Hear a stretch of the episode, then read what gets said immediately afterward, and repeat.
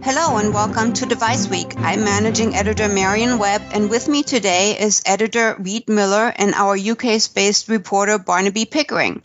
So, Barnaby, this week you've been watching the Advances Technologies and Treatments for Diabetes conference. What stood out to you? So, this year, a large amount of the focus has shifted towards reimbursement and cost savings issue. Every year at ATTD, manufacturers reveal new devices, technologies, and treatments. So it seems that consumers and healthcare providers are now looking for something different. As diabetes care standards improve, upfront costs become higher. This makes reimbursement a tricky issue, as both providers and patients want the best results, but also want to minimize costs. And what does this mean for cost savings? So I listened to Ohad Cohen, Medtronic's Director of Medical Affairs for Europe, the Middle East, and Africa, give a talk about the cost savings from using the new MiniMed 780G insulin pump. He started by explaining that as the global population of diabetics increases, the cost to healthcare providers will also increase. Imperial College London recently estimated that the global cost of diabetes is around about $800 billion a year, and this number is only going to increase.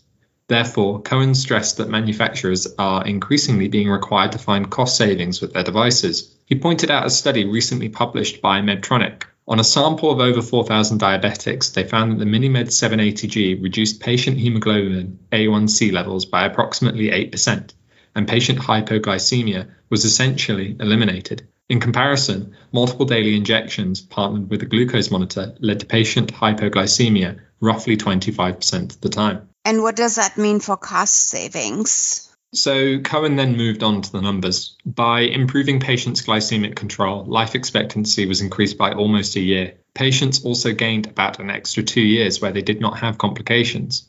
This leads to a cost saving, after paying for the MiniMed 780G, of roughly $48,000 or $24,000 per quality of life adjusted year.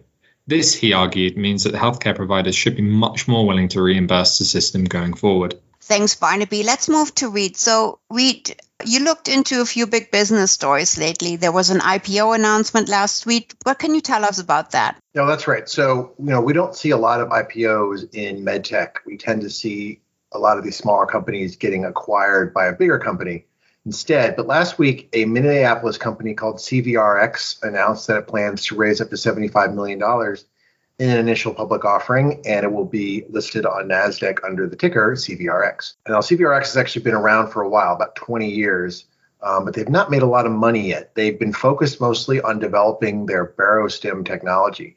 And that's a unique kind of neuromodulation implant that activates the baroreflex in to stimulate the brain's ability to regulate cardiovascular function. Now, they have the only commercially available neuromodulation device indicated to improve symptoms for patients suffering from heart failure with reduced left ventricular ejection fraction. Um, but they think that their technology could be used for other kinds of cardiovascular problems as well. In the US, it is FDA approved for treating heart failure patients with low ejection fraction, like I said, and uh, specifically in people who do not have a lot of other options. In Europe, it is also approved to treat drug refractory hypertension in addition to the uh, heart failure indication. So, what will they use the money for? Okay, well, they earned that FDA approval in 2019, and since then, they've just been working with some key opinion leaders and running some more clinical trials. But last year they landed $50 million in equity financing, and that was when they really started to build up their US commercial organization. Now, this IPO will help them really accelerate that process and become a real commercial company. Their prospectus, which they filed with the SEC uh, at the end of last week, points out the technology is still not all that well known. So they're going to focus on hiring a lot more education, sales, and marketing people to spread the word on what their device can do. Their main customers are electrophysiologists, heart failure specialists, general cardiologists, vascular surgeons, but they also need to convince hospitals to pay for it and get general practitioners and cardiologists to know more about it so that they'll refer more patients for it. And are they trying to sell it internationally? Well, yeah, they are working with a few centers in Europe, but they specifically said that they are going to focus mostly on the US for right now. Um, I guess just do one thing at a time. That makes sense. And I should mention they have reimbursement from Medicare for this. About two thirds of their patients um, are Medicare beneficiaries.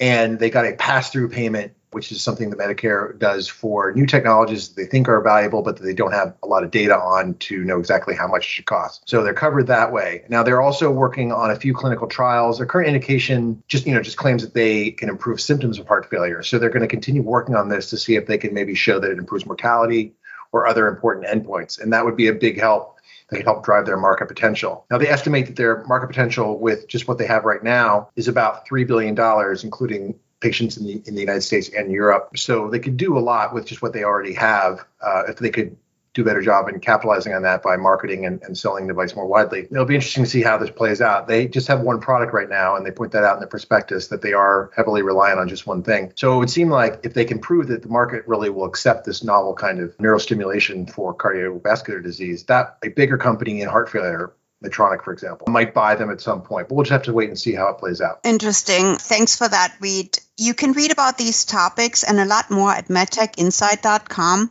Right now, we're featuring a lot of coverage of all the M&A activity in the IVD space, especially companies working on cancer diagnostics. We're following all the activity at the major medical meetings, including a number of diabetes focused meetings in June. And of course, we have a lot of coverage on the ongoing transition to the new MDR in Europe and a lot more. You can follow us on Twitter at medtech underscore insight. I'm at medtech Marion, that's spelled M A R I O N. Barnaby is at medtech Barney, B A R N Y, and Reed is at medtech Reed with two E's. Thanks and have a great rest of your week.